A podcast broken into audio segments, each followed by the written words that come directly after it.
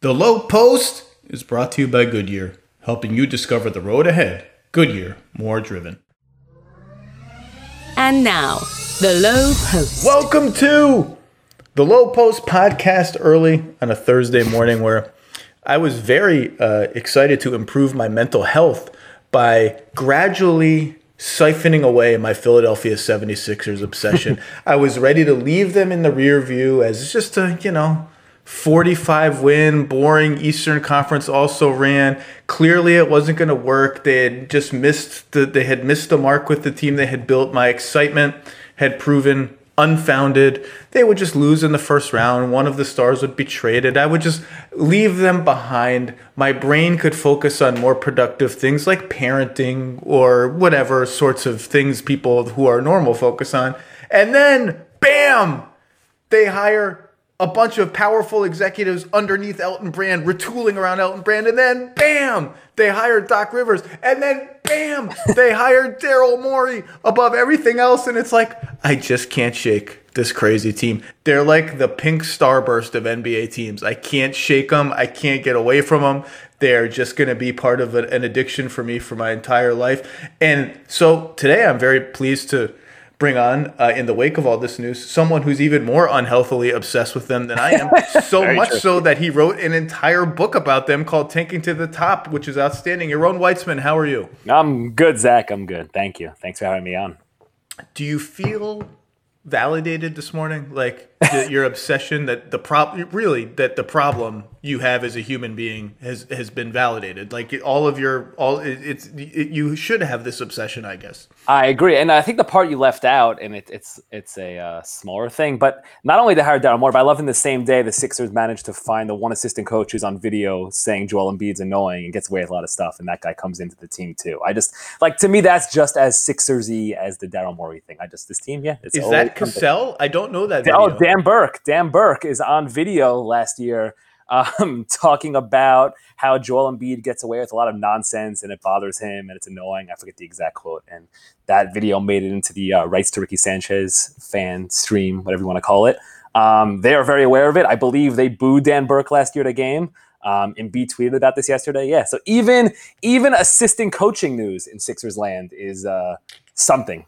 Well, it's amazing what happens when um, you join the team of a player who annoys you, or that player joins your team, or you're a fan and a player that you hated joins your team, suddenly everything that annoyed you about that player becomes something that you love.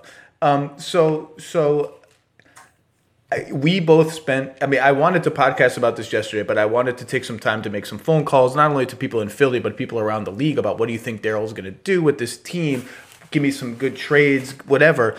We've both done that I want to start with the simplest thing because the Sixers just can't do anything normally. They just can't. Okay, so like you're supposed to hire the top guy and then the top guy hires everybody else and they did literally the exact opposite. Like not unprecedented. This is like the Kings are specialists at doing things this way.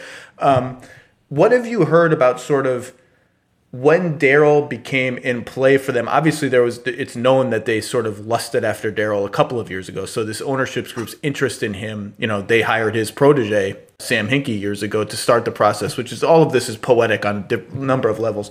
But what have you heard about how they arrived at this point and how it has gone over maybe within the organization? Um, those are good questions, right? So, uh, I, personally, I was a bit surprised, and I, I, think I wonder if you had the same reaction. I know, like the Daryl to Sixers dots are always out there, like you said, because he met with them I'm going to say two seasons ago. I forget the years, whatever, right? It was before the 2018 season. I, I like to think they met like in a parking garage at LaGuardia Airport or something. Like it was cloak and dagger, exactly. but I don't know where they, they probably just had dinner somewhere. they seem to be big on uh, taking out the dinner, right? That seems to be the owner's moves, taking guys out to dinners. Um, so they do that, and then the dots are obviously all connected, and people kind of have a feeling Daryl might be out in Houston. But then Elton gives that press conference where he's talking very much like I'm the man in charge. And then they hire Doc Rivers. And all the while, Elton's conducting interviews for not only assistant GM types, but he's talking to people who are going to be. I can use a name, right? One name I can. Milt Newton, who's an assistant GM with, uh, the Milwaukee now, right? He talks to the he he ends up talking to Elton and the Sixers. You don't do a lateral move, so if you do that, you're going to be a GM, which means Elton would be promoted, quote unquote, whatever that means, right? So these aren't, and they're talking to other people who would require a uh, a GM title, right, to come to the Sixers to work under Elton. So if that's happening, I figured that the, and I think a lot of people figured that Daryl's ship had sort of sailed. The way it's been explained to me from inside, this is the company line, I guess I would say, is that um, Daryl became available, and we're gonna kind of the we're gonna zag right. the market inefficiency during a pandemic is we're gonna spend money, right? We did that with Doc. Doc became available. Let's go get him, spend money, get him. Daryl becomes available. Talent, it doesn't matter. Let's go get him. Everyone else is cutting. We're gonna spend. Um, I bet you had some similar conversations with people around the league who say that's BS. This was in the works for a while. You don't give up a job. You don't leave a job if you're Morey with um, without knowing what your next move is. I don't know that to be so. Um, I don't know that to be so either. Yeah. I, I do know that Daryl being out in Houston was um, as much as the news sent shockwaves. There were certainly rumblings that even as early as the bubble that that could be the last stand for Daryl. And it's been reported that, um, you know, in the coaching interviews with the Rockets, that the candidates were told, right. or at least that Daryl was pretty open with them, that at least there was a possibility he would not be there. Right. So that's so it's kind of like the questions so the company line, the move is everyone's saying that this happened quickly after Daryl came and Elton sort of got on board. And because again, you go for a guy like Daryl. That's my, I'm curious to hear what you've learned. Um, I, as someone who's a bit of a cynic, I don't know. I, it's confusing. I don't know how to reconcile the two ideas that you're doing all these other things, right? And you're hiring all these other people and talking to other people, and at the same time, are you like working with Daryl on the back? Or I don't know. It's a little confusing. That's well, just think about it from Peter Dinwiddie's standpoint. Peter right. is a well-regarded executive from the Pacers. If he wanted, maybe he got a pay raise. I don't know. He probably did because he thought he was getting a job title bump. If he wanted to be the third most powerful voice in the room, he could have just stayed in Indiana and been Correct. the third most powerful voice Correct. in the room. One suspects, and I have not talked to Peter Dinwiddie. I actually don't know him at all that he took this job to be the second most powerful voice in the room, or maybe 1B. And now there's a very large, powerful voice um, mm-hmm. uh, coming in above both of them. And I, I, you're right that you know um, people who would have required the GM title to come to Philadelphia and work under Elton meant that Elton would have been the president of basketball operations, which I wish that had happened because now we would have had to imagine what title yeah, do you create in the continued construction of fake titles like uh, king chess master? Like what is the title that puts you above president of basketball operations? I don't know. Emperor emperor of basketball operations. I don't know what it would be. I wish we had gotten to that point. Someone asked sam presti to get on that one. Um Sam Presti's still quietly interviewing for the next coach of the Oklahoma City Thunder. The last, the last job open and a very exciting. We could uh, the Thunder are going to come up later in this conversation um, for yes. for various reasons. Yeah, I don't. You know, I don't know. I again, I don't. It's hard to know what to believe, right? But I've heard the same sort of party line. Not it's not even a party line, but just the same. You know, we've always been interested in Daryl. We didn't know for sure that he was going to become available, so we moved in these directions X, Y, and Z. When he became available, we thought, why not jump on it? It's Daryl Morey. Um, he fits the mindset that we've had since we bought the team. Uh, or since we came in power with the team. And, you know, obviously the connections with Hinkie and all of that are, are well established. And we think that he and Doc, because they work together, even dating to Boston, uh, will have a good working relationship. And let's, let's, let's do it. Let's, you know, let's not waste time because, you know, as young as the Sixers feel, they actually don't have that much. I mean, everyone has time, but, you know, like Joel is in his mid 20s now, Ben is getting into his mid 20s um, you know, they have this team that is locked into this monstrous payroll that isn't good enough and didn't work. And again, every time we do this, I have to say, I picked the Sixers to win the East this year. So I cannot sit here and say, even though you and I talked about this the last time, I could certainly foresee and did talk about on this podcast all of the issues that undid them. I thought that they would have other pluses that would mm-hmm. compensate for a lot of those issues that did not bear fruit and and I will cop to that because some some people who really like this team are now bashing them and will not cop to the fact that they really liked this team in the preseason. That's neither here nor there. Um, but there isn't a lot of like Daryl can be patient. He can he can um, see what the team is if he wants to, but I I don't I don't necessarily think that he should or has to be patient. Um, and we could talk about what that means because you know the expectations are still high. They have these two young stars. They have an ownership group that you know very well more than I do that is hungry, hungry to win. They want to be the bells of the ball. The six are the Sixers number four in Philadelphia sports. Is that still fair to say? Have they have they eclipsed the Flyers or that like the Phillies? I don't even know. That's a. Uh, I'm going to defer the six. I'm not going to judge Philadelphia sports. I'm a New Yorker, so I can't say that. Um, but no, but they're definitely hungry, right? They're definitely hungry to win, and they definitely want to win. And they and I'm convinced that's they're in this for the they're very big on the sports business right they're in this to make money 100% but they want but the idea of winning and like i don't think josh harris enjoys um, people mocking his ability to run a basketball team right i mean i don't think anyone would enjoy that i think part of the fun of owning a basketball team is to everyone think you're awesome um, and i don't think he's really enjoyed this part where he's become a butt of a joke so i'm with you and that goes back to the you know we're to chase big down daryl's in the market let's go get him he can solve he can be can be our answer so let's talk about where he might start. Because as soon as this news broke yesterday, there was a lot of, um, well, Daryl wants to shoot threes. The Sixers have someone who refuses to shoot long twos, let alone threes, uh, short twos, mid range twos, anything but a layup. Um, they were, as a team, they had an absolute I don't even know what the right word for this shot distribution is. They had 33% of their shots were threes. Okay, that was 21st in the league. That's a very low amount of threes. 33.8% of their shots were mid range jumpers. That was the fifth highest in the league. And the remaining 32 point whatever percent of their shots were at the rim. That was 24th in the league.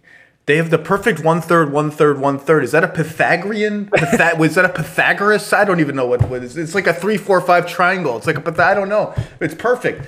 Um, and I don't think that Daryl wants to shoot a gazillion threes as much as he doesn't want to shoot a gazillion mid-range jumpers. And so I would not necessarily read into this that um, well Ben's Ben's got to go or Joel because he's a post-up player has to go. And we could talk about Daryl's history with Yao in Houston.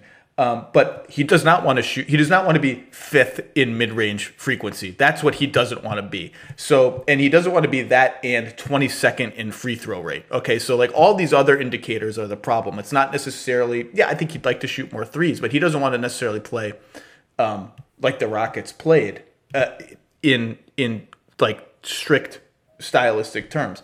But he will want to change um, a lot of those things. And at bottom Daryl has always been about superstars. Like maybe to the detriment of chemistry and fit. Like I don't care who who's who's available. Bosh, Butler, Rondo, Dwight, Carmelo. Who's the top 20 player who's available? Just get me that guy and the talent. CP, Russ. Ugh. Like just get me that guy and I'll figure it out. Well, these guys are flawed as the fit may be Ben Simmons just made third team All NBA. Would he? Did he deserve it? I voted for him. Would I have voted for him post bubble? I probably would not have. Devin Booker, somebody would have taken that spot. Um, but Joel Embiid is Joel Embiid. Like these guys are stars. Period. Yeah, it's. I don't expect him to trade. Yeah, I know. Like there's you know a lot of on Twitter and you see stuff like Embiid and Simmons trades. I and I don't expect him to trade either of those. But I think what you said is you'll be. I think the patience will come in regards to how he evaluates those two.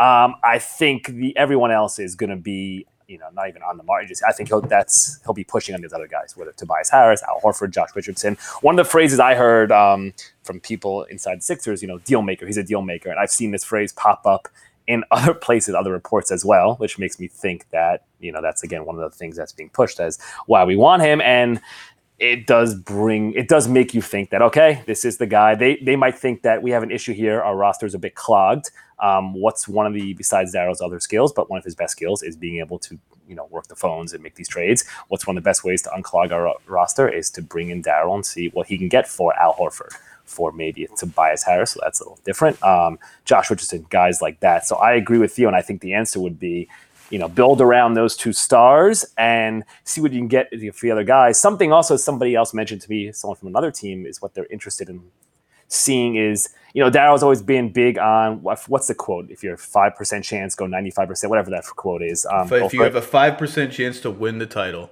right, you have to go all in. That seems like a low bar, and it's not. Like the Sixers right now do not have a five percent chance to win the title next season. I would be, I, I you know, I know five thirty eight was really high on them, uh, and that made me feel emboldened all year that five thirty eight was high on them.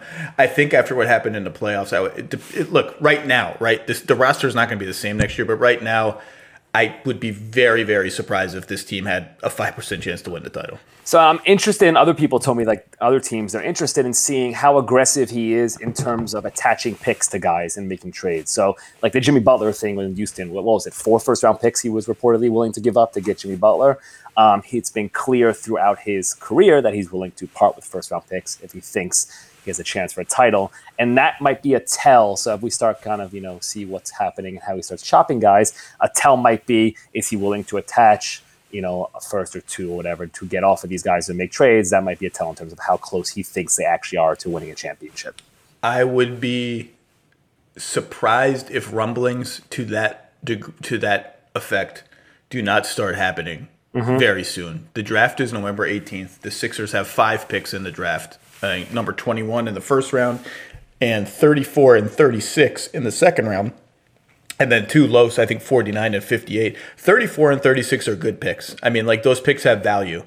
Um, people are interested to see how the draft unfolds this year in a pandemic where a lot of teams are losing money. Like, will some teams sell draft picks? Um, I don't think we'll see a first round pick sold. That would that that would you, the fallout from that is so negative with your fan base. I do think we'll see teams at the bottom of the first round try to trade for future first rounders to get out of the obligation now, but not sell, sell. Second rounders, though, sell. But I think the Sixers have some ammo to get off of the guys that you mentioned.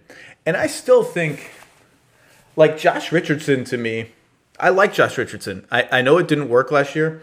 He has 10.8 million next year and a player option for 11.6 in the following year, which could be an interesting player option for him depending on how he plays. Like, I still think he's a helpful player. I've had a couple of GMs on other teams just this morning ask me, "Hey, I don't necessarily want to talk about Tobias and Al with you. Like, what have you heard about Josh Richardson?" I think he's he's he's I think still at worst a neutral trade asset, and for the right team, I think he's a a, a plus that acts like a second round pick if you attach him to Al Horford if there's the right match. But I, I think these I think those five picks, they're pretty much pick neutral still going forward. Like they, even though they've traded a lot of stuff, there they've been wheeling and dealing themselves in Philly.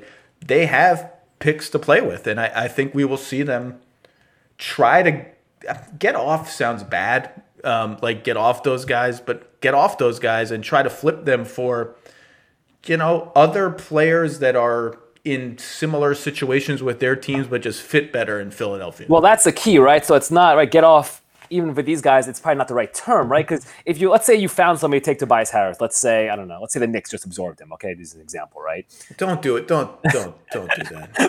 but the point being, um, you're not getting cap room right? You're just getting off a salary, so your team's becoming worse. That's why it's so hard to trade these guys. Like you're not you're not creating cap the room. The Sixers are not creating correct. That it can't do anything just getting someone to take a Tobias Harris doesn't help the Sixers. It makes them worse on the court, and it's not giving you any really roster flexibility to do much to improve your roster. So that's where the trades become kind of interesting. Can I ask you a Daryl question? I'm, I'm, curious your opinion on something.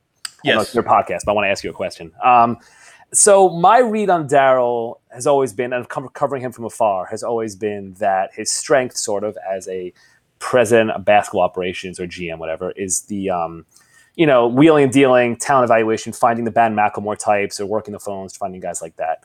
Um, and not necessarily the same. Maybe I'm wrong, so I'm curious. And not necessarily the same as like when you think of guys like I don't know, say Masai Ujiri or Sam Presti, where obviously talent evaluation is the number one um, skill of theirs or a primary skill, but they're also it's about kind of instilling, I don't know, an ethos or a culture, not, not a hokey way, but just in terms of an organization, building an organization.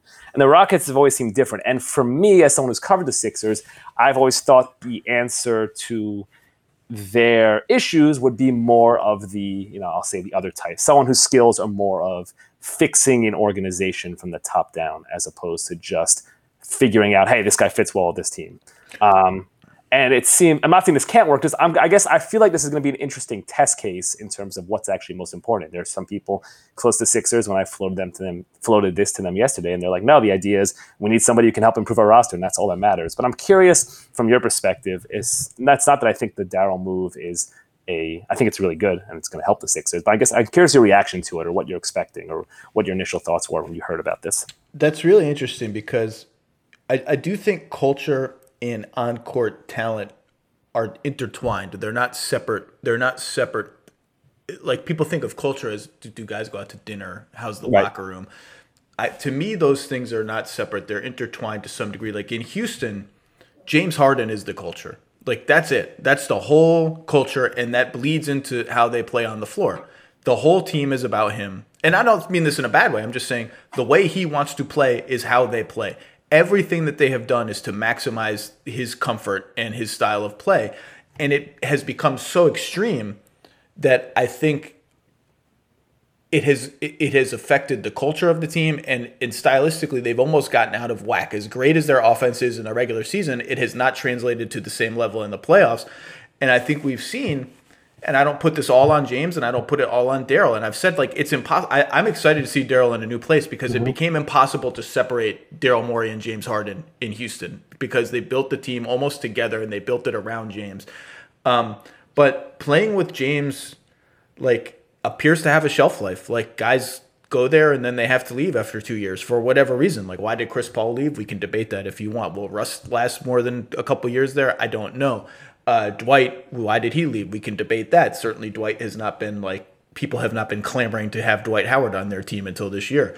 Um, but I think like you know, both Van Gundys have come on my podcast, which is interesting because one of them almost got the Rockets job and talked about how James has to move off the ball and James has to has to you know he can't become a statue when he gives up the ball and, and it hurts their offense. It's like well why can't he do that? Like why that's like like if every coach realizes this, if every moron like me realizes, mm-hmm. like, why why doesn't it happen? And you know, to me in Philly, I, I think that was a this all of this was a large part of the reason why Doc Rivers appealed to them, why they dropped everything the moment that Doc Rivers got there, because Doc Rivers will um, get into. He's not afraid to get into Joel Embiid's face or Ben Simmons' face and say, "This is how we have to do this. This is how we have to do that. You're not doing this well enough." But I, I, you know, it is interesting because, you know, we talk about culture and gotta have a culture and you know blah blah. It's like, well, there's no culture that's gonna fight the Warriors with four stars. It doesn't right. matter. Like, it, like those guys can all hate each other. They're gonna win. So it's it's hard. It, it's a hard brew to figure out because I think Daryl is right that we kind of fetishize this stuff and and turned it into more than it is when you either have talent or you don't. But I do think all of it does mix together and when you get to the absolute highest level it all kind of matters. So i th- i don't know how they're going to sort it out but i am interested and i think doc was part of that right? I think doc i think it's all to, it's all part of the mix. No it makes sense. It's going to be an interesting test case and i the doc part right i would and i know that's what they're going to sell it as right that he's the guy like that they that partner that partnership can be really fruitful together if things work out. Fruitful fruitful. What did sam hinkie once tell me we've planted the seeds in the apple orchard, but I want to have the whole orchard or something. I can't remember. There was a fruit. Fruit is a is a through. You can do a through line of fruit metaphors from the beginning That's of the great. process until now with a fruitful partnership. Two guys drove to work. Neither guy wore a seatbelt. One guy got a ticket. One guy didn't. The same two guys drove home. One guy wore a seatbelt. One guy didn't. One guy made it home. The guy not wearing his seatbelt didn't. Don't risk it. Click it or ticket. Paid for by NHTSA. Spring is the best time to add new challenges to your training just in time for summer and warmer days. It's also the best time of year to take a new look at your fitness routine, dial it up a notch, and continue powering on. Peloton's varying class lengths were designed with your personalized training in mind. Whether you'd like to add a 10 minute core session at the end of your strength class or take a 60 minute power zone ride to increase your endurance, Peloton classes help you focus on your needs and goals. They are also made to challenge you with a variety of classes like boot camps, boxing, okay, full body strength, marathon training, all created to grow your skills or push you to improve in what you already excel in. Peloton's expert coaches and nonstop vibes Hashtag vibes will push you to new levels of strength and endurance, keeping you on your toes while giving you the professional coaching you need. With a wide variety of options, whether you prefer to run outdoors, row, or ride at home, or strength train at the gym, Peloton has something for you. Get your head start on summer with Peloton at onepeloton.com. That's onepeloton.com.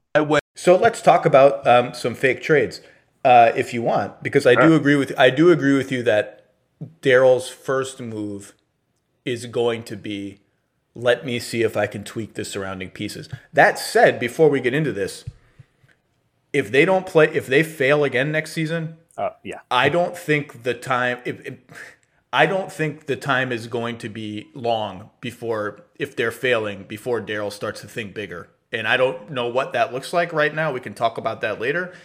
But I don't think, like, I, I would even, and again, there's no reporting behind this. Let me make this clear. But if they're not succeeding at the trade deadline, like I don't even I wouldn't even be shocked if you start to hear some stuff at the trade deadline next season. I don't even think you necessarily have to and again, no reporting behind this, just my speculation based on whatever.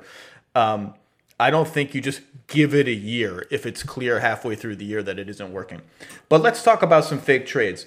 Um, let's start here. Who do you think is easier to move, Al Horford or Tobias Harris? Um, the, uh, the the first one. We'll just say that. The Al Horford. Isn't it interesting that Al Horford, who's X years older than Tobias Harris, and um, I, let's say less in possession of a critical skill set, three point shooting, than Tobias Harris. If you surveyed a bunch of GMs, and I did last night, I didn't survey all 30. I didn't survey it for whether it was GMs, president of basketball operations, or emperors of basketball. I didn't get all of them. but it was almost unanimous that Al is easier to move. And I, the only reason why is his contract is effectively a year and a half shorter because Tobias is making 39 million in 2024. Al's contract expires in 2023 and it's only 14 million guaranteed out of 26 million. So it's effectively a year and 53 million dollars um, cheaper. And I do think there's a sense around the league that Al is much better than he looked last year in a funky role. And that if we just made him, we theoretical Al Horford team, just made him our starting center, well, he defends still at a decent level. He's a good passer. He's a great locker room guy. Again, two years and a half. Like if you if you want to waive him in that last year, 14 million, you can stretch that out. It's not like cripplingly awful to your team.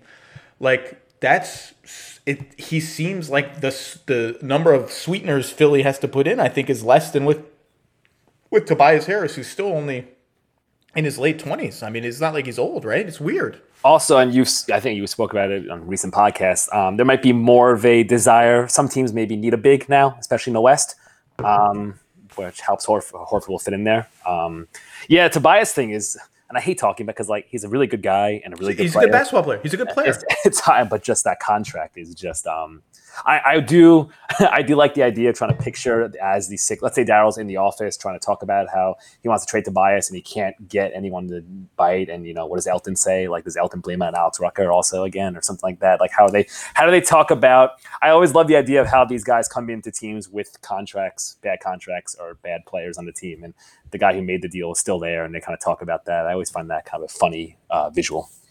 So give me a good Al Horford trade if you got one. I can, or I can start whatever you want. You can, I can, a good one. Well, we can. Let's go. We can go synergy. How should we do uh, synergy? You know, I'm a I'm a Sixers author, so we can go synergy.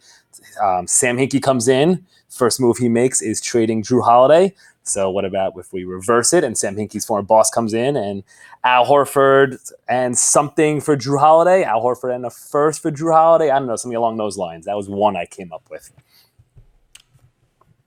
I didn't think of that one, Yaron. Two firsts, Al Horford and two firsts, maybe. Yeah, I don't know. I, I, got to get paid a lot if I'm if I'm New Orleans. Um, Josh Josh Richardson, throw Josh Richardson in there, maybe. I don't now know. you're just now you're getting nutty. Um, I don't love the the fit with Zion. Uh, you know, I, let's. I, I the fit with Zion's okay.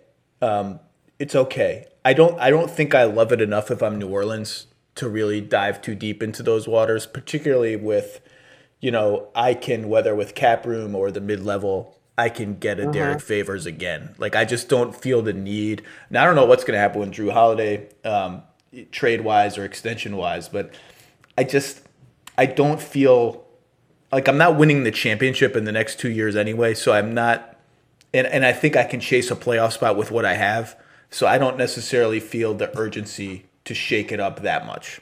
By the way, within the you mentioned like you know the mid level, I think that's part of as we're saying that Horford's the easier player to move. Um, it also shows just how misguided that contract was. That right, you can get you know solid centers now for these five, ten million dollar contracts. Man, the the big man market this summer is just loaded with dudes Mm-hmm. who are like, what's Tristan Thompson getting?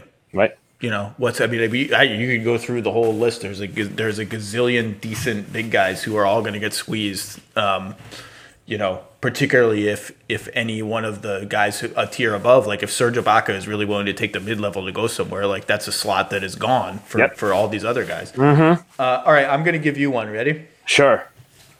Let's pair Daryl again with um, one of his former lieutenants now, Uh, this is Mon- the obvious one. Yes. Monte McNair in Sacramento, and let's send Al Horford and some stuff.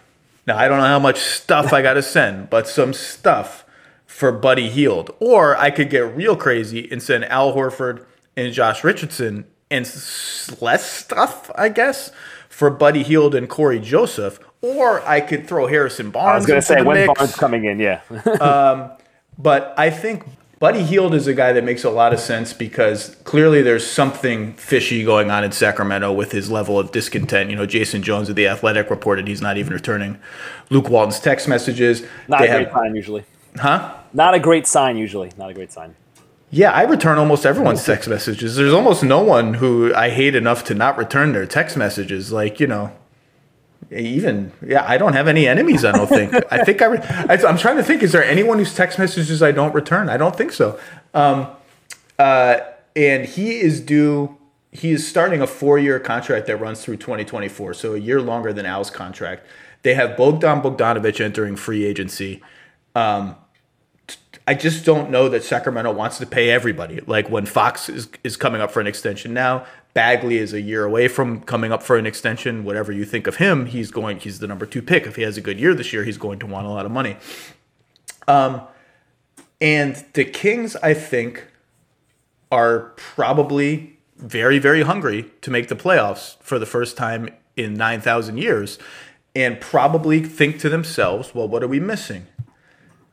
defense. We need to improve our defense a little bit. How can we do that? Well, is you know, you know, Richaun Holmes is all right as a center. I don't think he's going to anchor an elite NBA defense, particularly with the perimeter talent that we have. And maybe Al can't do that either. But am I ready to put Bagley at the five? Like I don't know if I can roll with that and think we're going to have a good enough defense.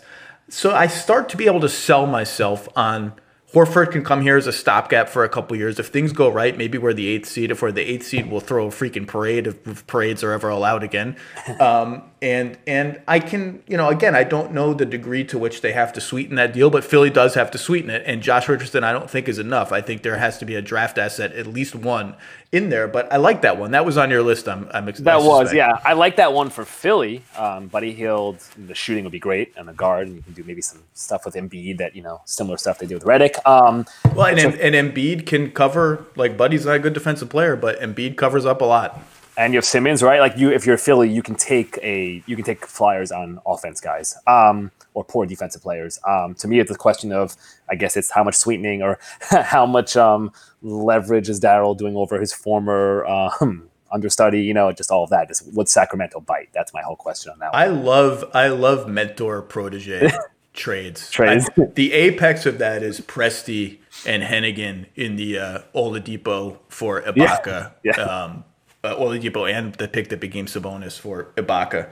Um, I like that one though. I don't and, and you know that's a that would be a blow for some of the cap space teams because it would mean that Sacramento is just going to re-sign Bogdanovich, who is coveted, you know, by almost I'm not all the cap space teams, I don't think, but uh, several of them, a few of them for sure. Um, so I like that one. Did you? So that was on your list. What That else was on my list. What Um, else this- is on your list? I kind of like that. I'm curious your thoughts. Um, we'll say Horford and maybe something, you know, again, to use your word, stuff for uh, Terry Rozier to Charlotte. That's the next one on my list. Yeah. You know, Terry Rozier quietly shot in the high 30s, I think, from three last year. Maybe I even. think it was. I think it was. I looked this up. I think it was forty point seven. I was gonna say he might have he might have cracked 40. Um, he's on a he's on a contract that I don't I don't love that runs for I think three more seasons. Uh, let me look that up now. Um, but that's another one where it's like um, that's an obvious sort of like stopgap. Like they don't have a center. Um, I mean, they have centers that are okay. Like they they have Cody Zeller, who's all right. I think they've sort of he's always injured. I don't. I, I think you know that the Zeller ship is sailing off into the sunset somewhere there. Um, can we, you know, can we make the the playoffs in the East, which is better next year, but still I think vulnerable at the eighth spot, seventh spot, whatever. Not as vulnerable as people think, but still vulnerable. Um, can we have a feel good season? If, if we have this guy who's going to help stabilize our defense, be a good locker room guy, and I think the, the other thing we should talk about is, you know, Al signed with the Sixers to chase a championship. He's in the twilight of his career.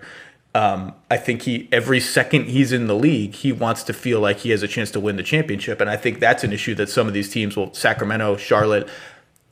I, wonder if Al's representation will butt into some of these trade talks, and I don't mean that in a bad way, and say, "Hey, look, like this isn't what job. we signed. this isn't what we signed up for. Like we want to go someplace where we can win." To which the Sixers and the Kings will say, "Well, what you also signed up for was a gigantic contract that that you're going to get, and you don't necessarily get to dictate anymore. It's going to be a little thorny, but I like that one. I also started wondering, like, can Nick Batum do anything?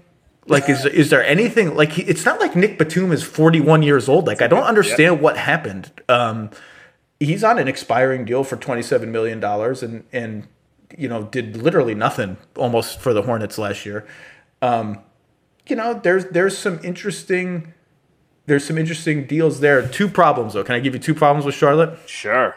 Number one, if I trade Rozier, I'm very dependent on Devonte Graham. And he was wonderful last year. Kind of hit the wall when when the rest of the league was like, "All right, this guy's the number one option. Let's start treating him like one." Um, and he's small, and I worry about him being a little overwhelmed as my like like by far number one creator without another guy to sort of siphon a little bit of the load. Number two, uh, this is almost completely dependent on the draft because if Charlotte finds a way to yeah. get Wiseman, then I think they're out of all of this. And and I do think all of the buzz, and I've talked about this frequently about Charlotte trying to move up to number two or number one to get Wiseman. I think that buzz is real. I think they will be active trying to do that. And if they can do that, then I don't think they're in a rush to go get Al Horford. Do you think I don't know enough about the uh, draft guys, but do you think that that buzz is because they like Wiseman as the best as the best player, or that they want a quote unquote center, right? And that would be the difference. So if and if therefore if you got Horford, would that then free you up to draft? Oh, we like this guard X or Y. Actually, we can draft this guy. That's a good. That's a good question. I don't know. I think they're desperate to get a big man, Right. And they feel like, you know, we've been they moved way up in the lottery. We've been given this chance, and and you know, if we can get him without, you know, if we can pay a small price to move up one spot or two spots, why not do it? So that was on my list too. Um, any other Horford places that you liked? Charlotte and Sacramento are the obvious ones. Those are those are the those are the two ones that really stand out. Yeah, so I got so the, I'll, I'll throw one. Then we could end this different conversation. Um, the I do wonder, you know, Rockets if there's something there if they decide they want a big man back, and I find that funny and just fun. So maybe Eric Gordon's uh, something there, um, and then obviously there's the whole Thunder Chris Paul conversation, which is applies to Horford and Tobias, or you know the whole Sixers thing.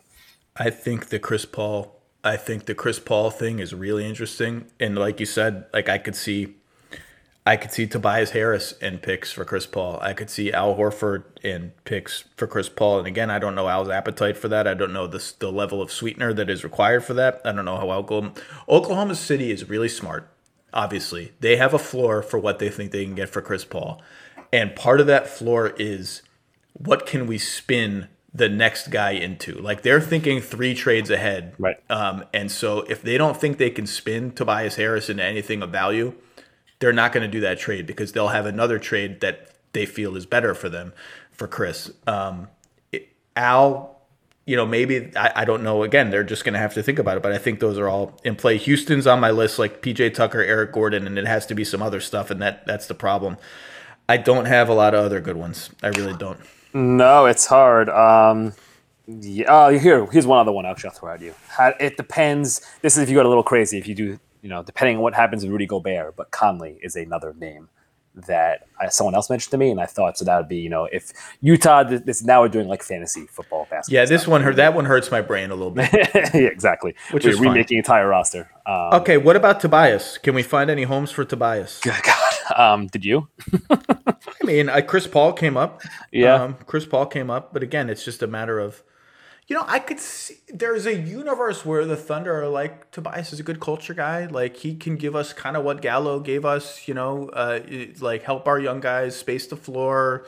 Um, but it's just a big contract. It's a big, big, long, long contract. And also, I mean, I guess you can never have too many picks, but at what point are getting extra first round picks tossed in? Like, is it not helpful? I mean, I guess it's always helpful, but they have so many right now thanks to the Clippers and the Rocket. I mean, Well, that's why there's all there's a, a lot of people that ask me would the Clippers try to go get Chris Paul because th- there's all this buzz that they want a point guard. Kawhi needs a point guard, and you know I think um, our old friend Marc Stein reported on their interest in Rajon Rondo yesterday, and the Clippers have a lot of vehicles like they can use the sign and trade mechanisms to get you know to, to get a lot. They can get up to forty million dollars in outgoing salary pretty easily. Um, and then you start to think, well, what picks could they trade to Oklahoma City? You're like, oh no, the Thunder already, like the Thunder have a timeshare already, like Exactly, in Steve exactly. Ballmer's house. They have all the picks. They're just like Literally. you can't trade them anything. There's nothing else you can't. They're all unprotected too. You can't like, well, we'll loosen the protect. No, they're already as loose as it gets. It's done. Yeah, it's done. The um, then I was trying to see about the Hawks because I, you know a team that has cap space and you know wants to win and just it's hard and then you have future extensions to think about with Trae Young and I just I couldn't maybe you're you know you can be a better trade machine than me. No, a, a number a number of GMs, a number of front office guys. I shouldn't say necessarily GMs. Uh, recommended the Hawks to me last night. So the Hawk. What about the Hawks for Tobias? You know, they want to win. They really want to make the playoffs. I don't see it.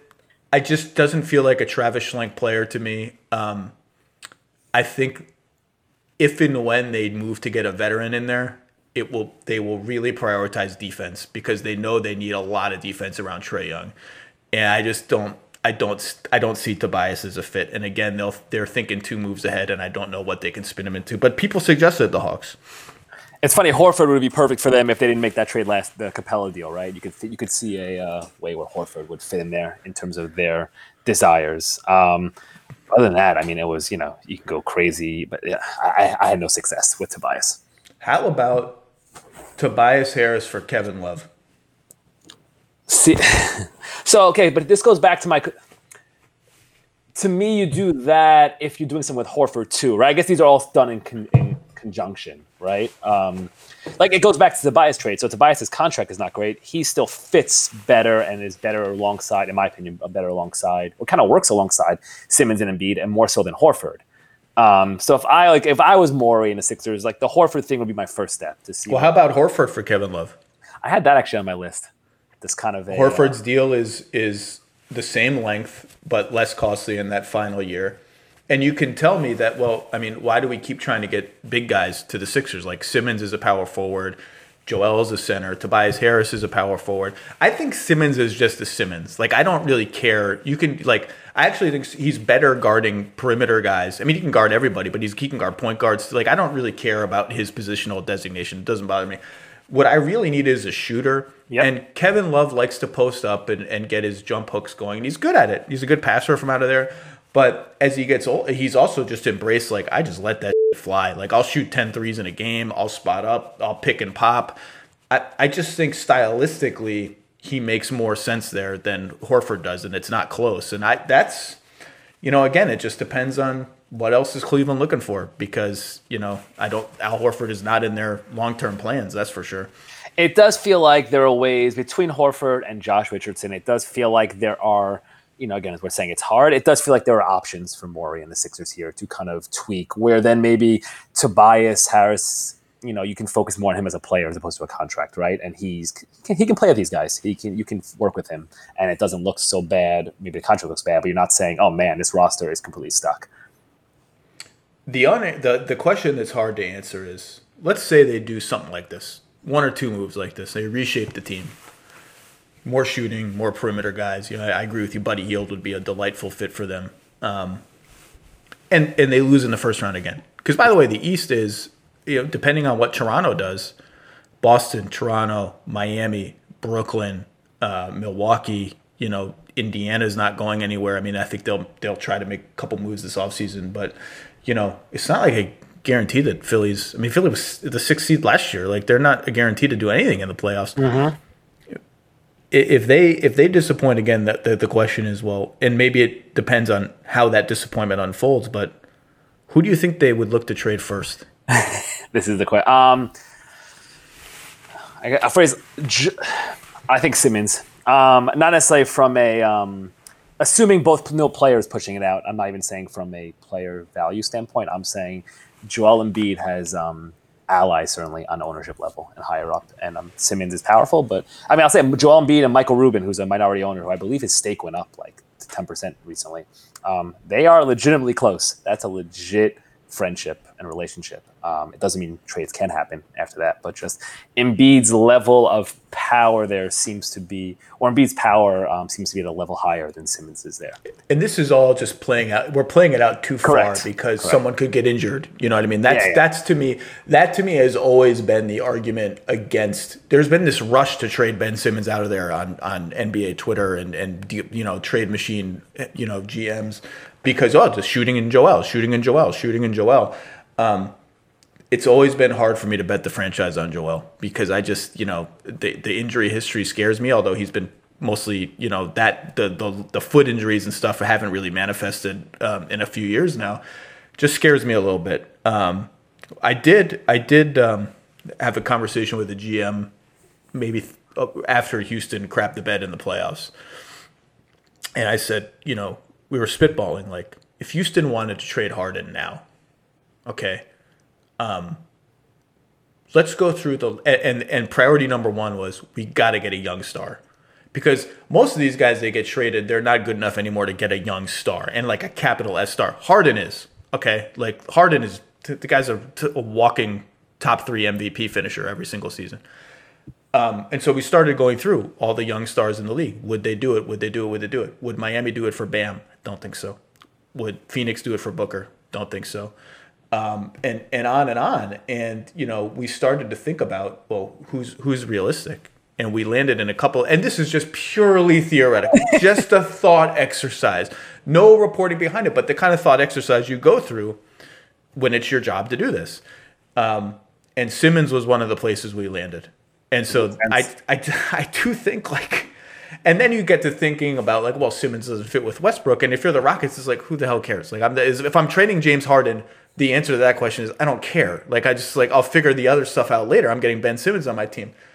I don't think that deal is crazy. Again, like we got to go through about 15 steps before that even becomes a conversation, but I don't think that deal is crazy because we didn't like we can go through more of the young stars, and I mean stars. Like Houston would want a star. There aren't. It's it's tough to thread the needle. And I mean, and what you're saying, like, Simmons is, I would say, great, really, really, really good, right? Simmons is a really, really good player. He's a and, star. Yeah, and so the same way we say in Joel and shooting, um, again, Simmons part of it by his own limitations, but he also hasn't played with a roster perfectly built around his you know skill set in a way that maybe we'd maximize and see what he can do at the highest level. Um, he's like great. Tatum, like the Celtics aren't doing Tatum right for Simmons or, or Tatum for Harden rather. Right. That's that's not happening. Uh, I'm going through the standings, but keep going. Sorry. Yeah, no, it's it's so I, I, if I mean if we're playing this out right, if you're another team and you build around Ben Simmons, you you're excited about that. Ben Simmons is great, you know, he and plays great defense, which I think you know not that you underrate it. Just in theory, in theory, again in theory, would the Nuggets do Jamal Murray? For Ben Simmons, I'm, I'm not no for James Harden. James Harden. I'm not even sure they would after that playoff run. Like the Jazz aren't doing Donovan Mitchell. I don't think. Like to, to those teams, you have to you have to put yourself in their shoes. Like those are homegrown guys. They know those guys. Both of those guys are coming off monstrous playoff performances. They're young. Like I just like there comes a point where like James Harden's better than both of them. Right? It's not it's not really close. But there comes a point where it's like is it worth the upheaval that that causes even if in a vacuum right now at age 29 by the way or 30 or whatever james is he's quote unquote better. Like i just don't i don't if i'm utah i'm like it's not like it's not worth the upheaval. Like it's not, just not worth it. So you're saying kind of like if if houston st- if houston and philly both sort of stall or worse in a way we some expect or could foresee um, they could be the first phone calls for each other and the best the best landing spots for each other i just think that i think that deal is not crazy And I don't even want to get into Embiid deals because they're just it, it's we just go a little nutso. But I thought that uh, this is a GM I really like, and I thought that was an interesting thought exercise. We were just going through the standings because if you trade a player of James Harden's caliber, and again, there's nothing to this. There's no reporting. The Rockets are not trading James Harden, but like given the contract situations and the direction of the team, I you know I don't think it's lunacy to start thinking about you know what they could get for him. And we just went down the standings and we are like i don't know if they can get that. Like the first thing you ask for is a blue chip young straight up star. And those are hard to get. Yeah no i uh, i agree. That's um i mean the rumors are going to be flying also with Morey you know and Harden um all season anyway so. They can't even they couldn't even i guess they could hug if they reunited if they both had tested negative under the NBA's protocol. Are we following? We could do follow baseball rules. You know, it could be a whole different thing. Uh, that is a whole.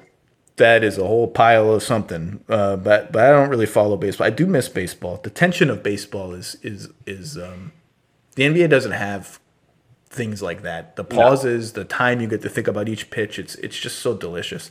Have we not have we missed anything that you want to cover? I mean, I you know, I, again, I, I I think Daryl is he is a wheeler and dealer, but I think it's going to start with these supporting pieces and stylistically, yeah, he wants to shoot more threes, but he also wants to shoot more rim shots and more free throws and you know play great defense and uh, you know I guess we'll see, right? Yeah, I'm curious. Um, they one thing we didn't touch on, we don't have to, is Elton's uh, role in all this and moving forward there. Um, in terms of his place there, and then also him, Doc, and if he stays, him, Doc, and Daryl. That's still a lot of uh, big personalities and egos in a place. It'd be curious to see, or interesting to see how that plays out. Sometimes, though, I, you know, Elton actually doesn't strike me as a big ego. Uh, I, I shouldn't mean, say I, ego. That's the wrong word. That's the wrong word. Just a prominent person who has a prominent person. Yeah. yeah, Elton. And, but Elton, I think Elton's good and smart and will figure it out. And I also think there's something like, yeah, the, you you heard this a lot about the Clippers, right? Oh, the, too many big personalities there. Chris Paul, Blake Griffin, Doc Rivers, blah blah. Sometimes it matters where you are in your career, right? Like this might be the last stop for Doc. And like I don't know that Daryl is psyched to he just had the GM job forever in Houston. Like I don't think I think Daryl wants his ideal world is he wants to have this job for a long time. Like if you people come together, sort of like the the the executive coach version of the the 2008 Celtics. Like if if the players come, if everyone comes together at the right times in their careers, like maybe that stuff doesn't matter as much. Maybe you just make it work. Right. No, I mean, the other way to look at it is it's um, expertise and experience, right? Depends how it plays out. Um, you know, but it's, I'll find it interesting. It'll be interesting to follow. Uh, the Sixers just can't. I, we can't shake the Sixers. no, I got to write an afterword to the afterword I already wrote. You know. So did you? Yeah, that's right. You need a. You need a. You need a new a new chapter. I guess we'll we'll see what happens, but. Um, the last thing I will say is, you know, about Joel is I, I wanted to just bring these numbers up because the post up is dead and you know nobody wants to post up anymore. Well, here are Joel's numbers on post ups last year, according to tracking data on Second Spectrum. Um, points per possession for the Sixers, one point two one six every time uh, Joel posted up. Uh, any any possession featuring a Joel Embiid post up, one point two. That that's the best offense in the NBA. Basically, if you did that every if you average 1.2 points per possession, you'd be the best offense in the NBA. Out of 95 guys who posted up at least 100, uh, at least 100, at least 50 times rather, 95 guys posted up at least 50 times. That was seventh. The guys ahead of him are Bogdan Bogdanovich, barely posted up, you know, more than 50 times. Taj Gibson, 55 post ups. LeBron, pretty good. Nemanja Bjelica, sneaky good. Jimmy Butler, Kelly Olynyk. I love that Kelly Olynyk just pops up on these random leaderboards, and then Embiid. Um, points per direct post up. That's like when he when the player involved shoots it or or passes to a player who shoots right away. One point one four three. That's also top ten. His turnovers reached a career low for him. He was actually pretty decent taking care of the ball, middle of the pack in this group. Shooting fouls.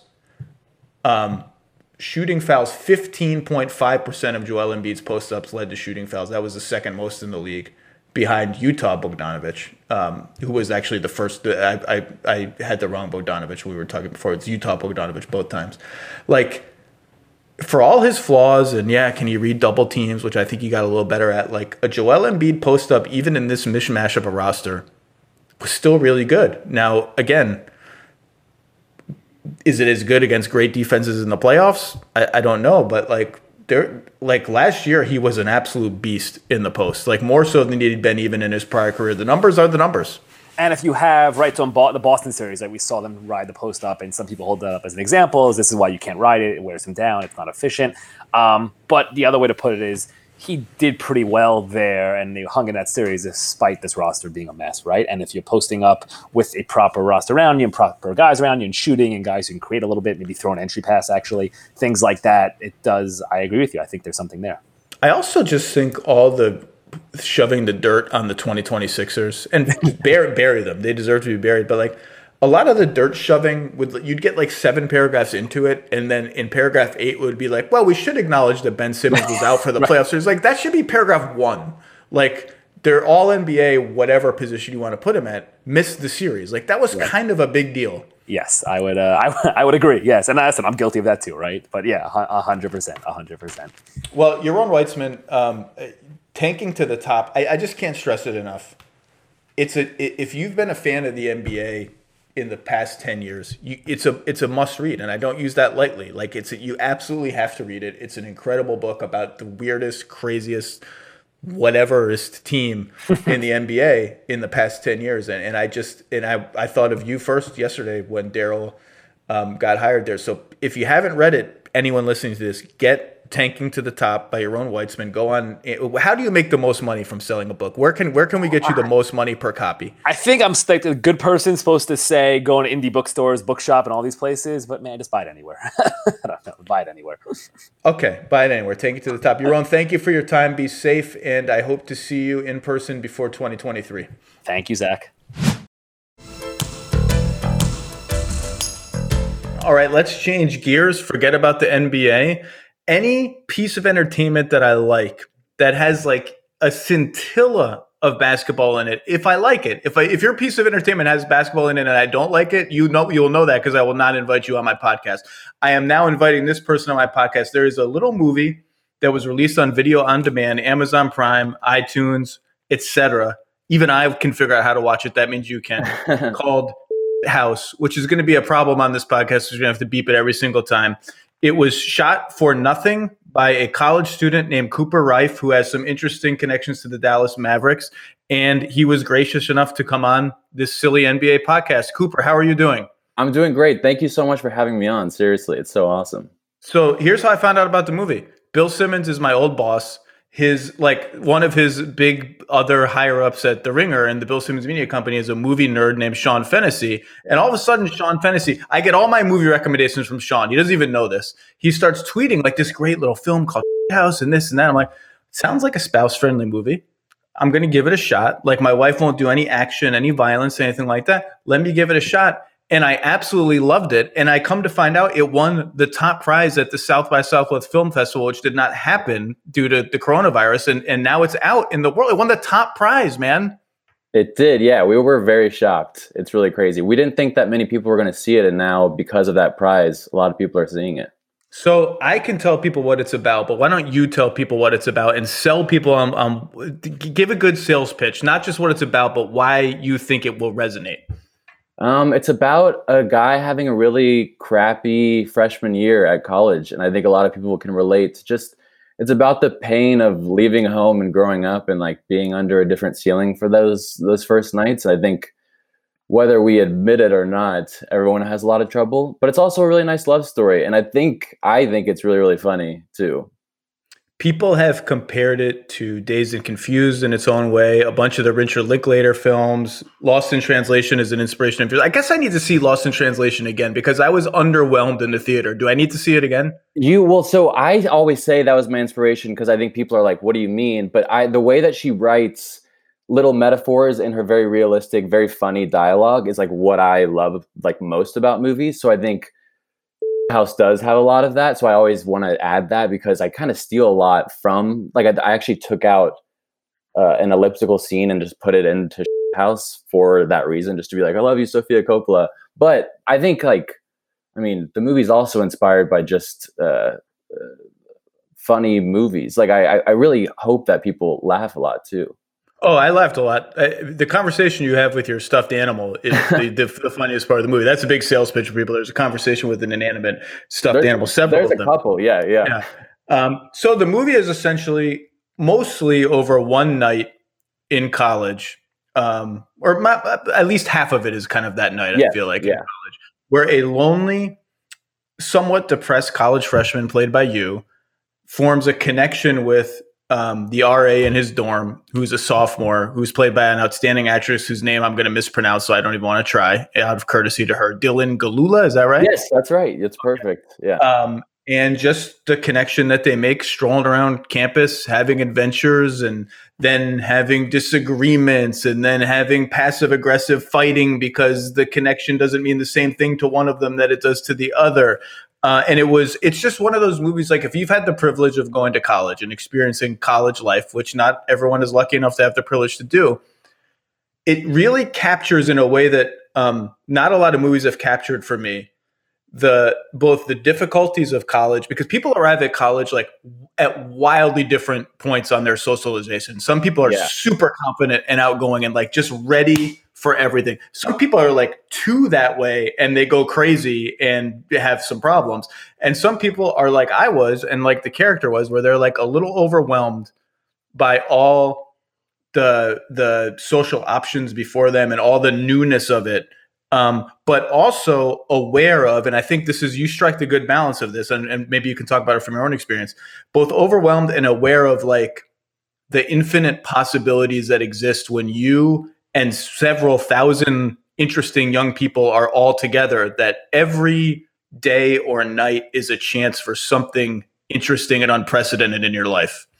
Yeah, it, it really is. And it's super scary in that way because uh, college was the first time where I had to make all these choices, and my shyness was like an obstacle for the first time. But it really is. There are so many possibilities and so many people every night. Um, but you have to go out and you have to like put yourself in those positions and make choices to spend time with people. And for me, I was like, I was in my dorm room a lot. I wasn't talking to my stuffed wolf, but like I was in that room too often. And I, when I got out a couple times, I had some magical nights, and I think everybody does. Um, but yeah, See, I had that. I lived in New York for 17 years, and there are a lot of people who are scared of New York. Who you know, it's too big of a. Like people I grew up with. Like, oh, I could never live in New York. And I always tell people, eh, there's just no way to capture the feeling. And New York's not the only city like this, but like, so I wasn't really socially ready for these kind of nights in college. But in New York, I was like the feeling of I'm going out tonight, and of X million of the most creative people in the world are in this city. Who knows who I'm going to meet? College is kind of like that. yes, except they're not like brilliant people most of the time. no, but they're the you think they're brilliant because they're like you, right? Yes, right? Like it- yeah. it's a bunch of like-minded people that you everyone thinks they're interesting. yeah, and everyone's going through the same exact thing of like, I have no idea what's happening. It's pretty absurd in that way too. Yeah. Um, so what is the last? So the the movie was released on demand about ten days or two weeks ago. I watched it right away. I loved it. What is so? What is like going on in your life? You can't go out on tour to promote this movie. So what is happening?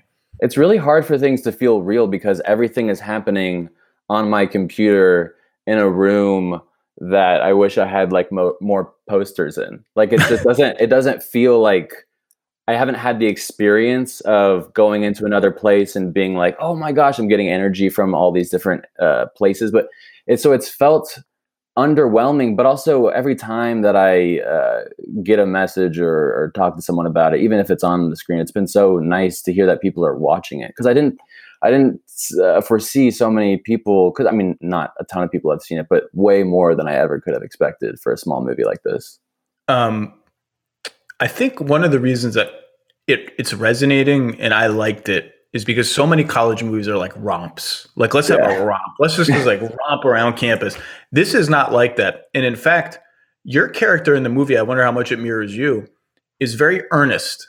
And and one of the things I liked about it is earnestness, the ability to openly express one's feelings and one's affection for other people is so often portrayed not only in movies but in regular life as weakness as something to be embarrassed about and i think you you thread the needle where it sometimes is a little needy but for the most part i think it makes your character appear strong can you explain what I'm trying to get at a little bit?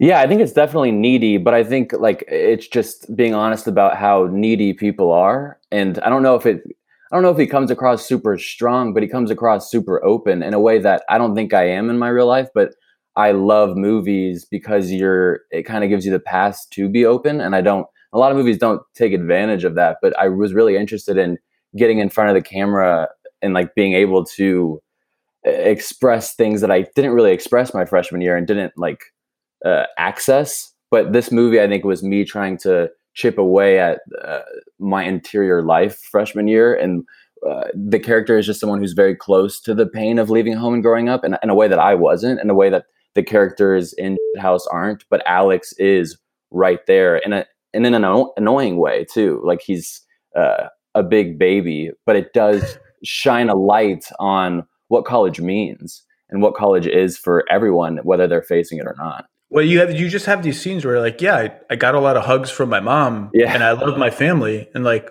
I think that's kind of cool. Like, it's not, like the characters, like, I think that's kind of cool. I sh- why should I be embarrassed by that?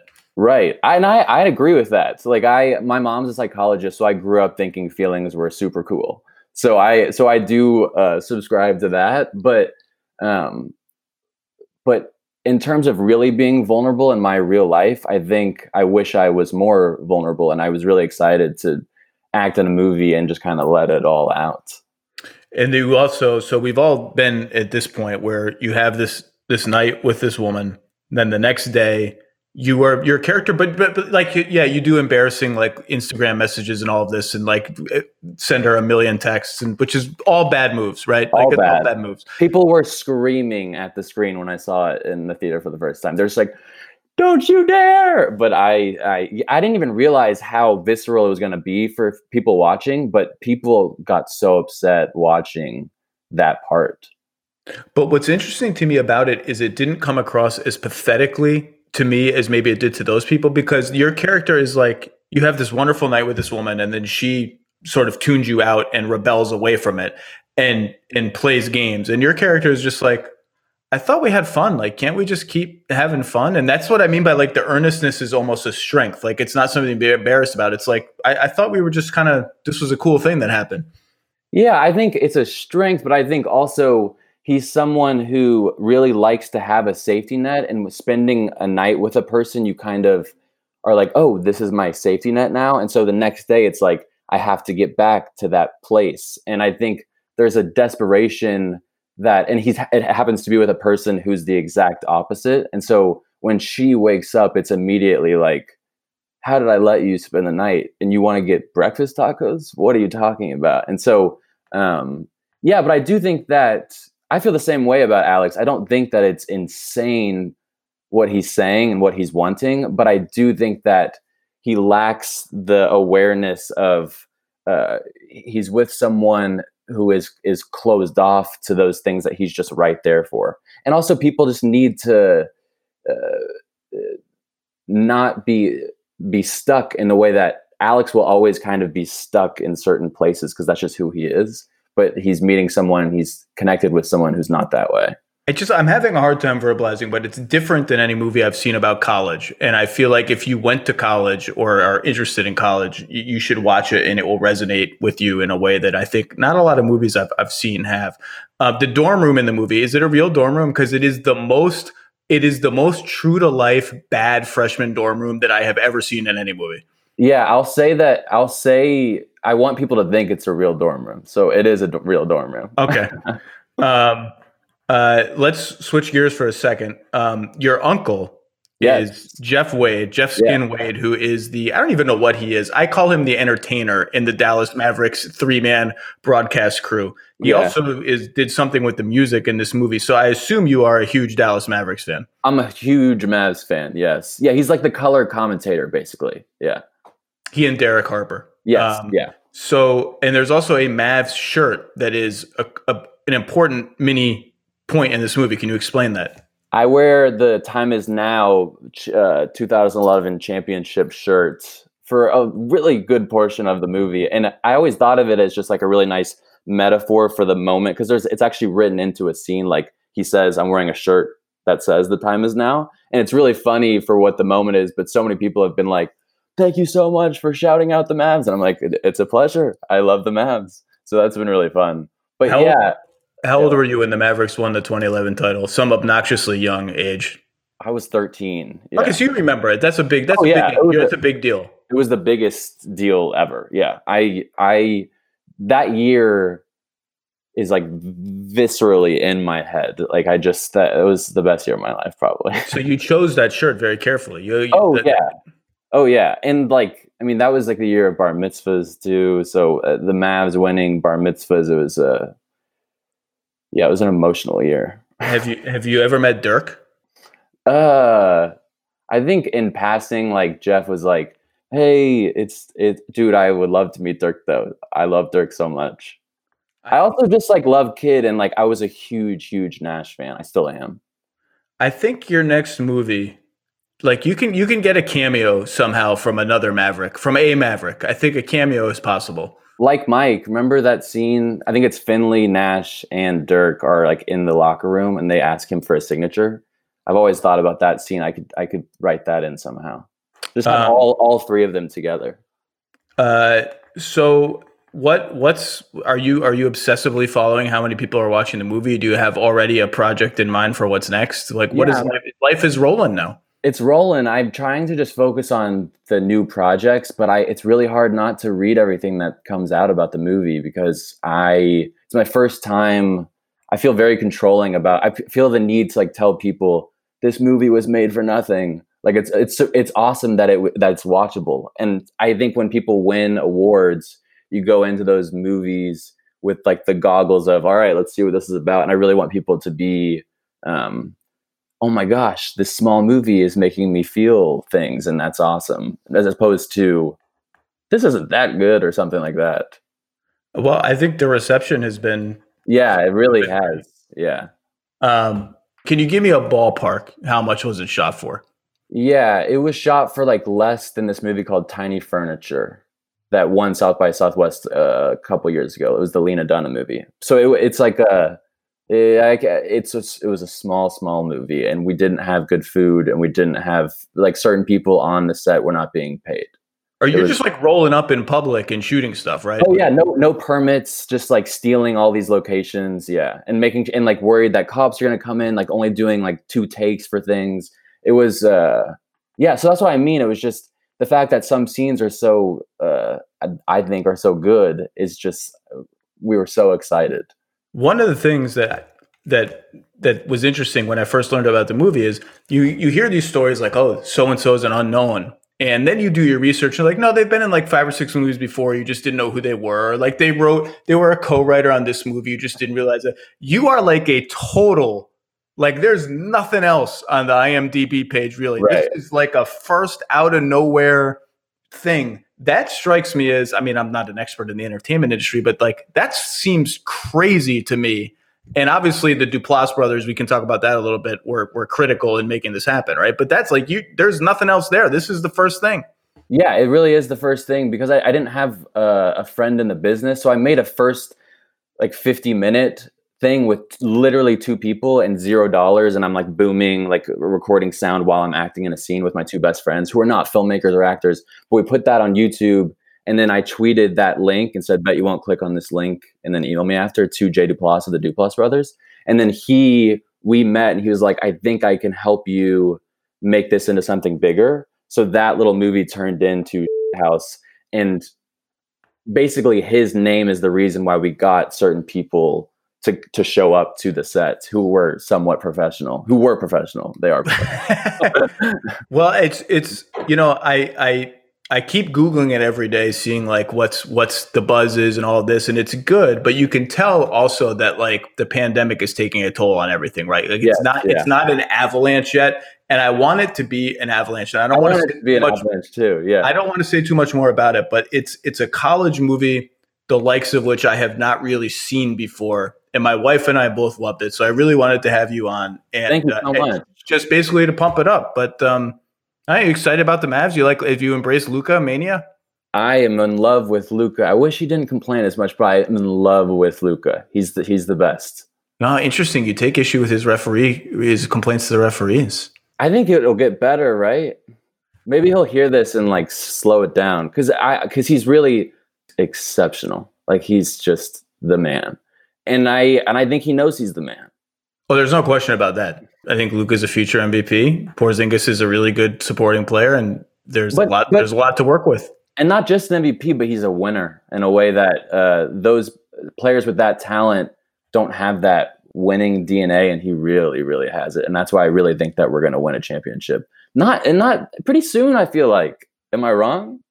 Uh, the West is tough. The West is tough. You, you need some. He needs a little help to win, win a championship. Is a high bar. Anyway, I don't want to keep you. You're busy promoting this movie. People should see House. A- any other way? Uh, the Amazon Prime, iTunes, any Vudu. on demand, anything. Vudu on demand. Yeah, yeah. It's 90 minutes. It's it's. I actually wanted it to be longer, and I don't want to say anymore because I don't want to give away anything about how it ends. But I wanted it. I I could have used. like I wanted like 20 more minutes. Me too. There's a cut where it is 20 min- more minutes, but we it, it's too long for certain people.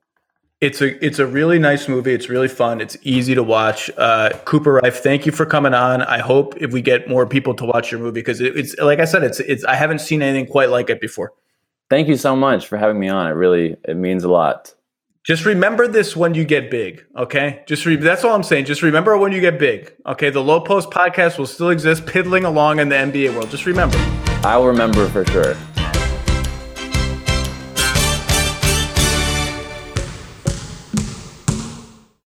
Two guys drove to work. Neither guy wore a seatbelt. One guy got a ticket. One guy didn't. The same two guys drove home. One guy wore a seatbelt. One guy didn't. One guy made it home. The guy not wearing his seatbelt didn't. Don't risk it. Click it or ticket. Paid for by NHTSA.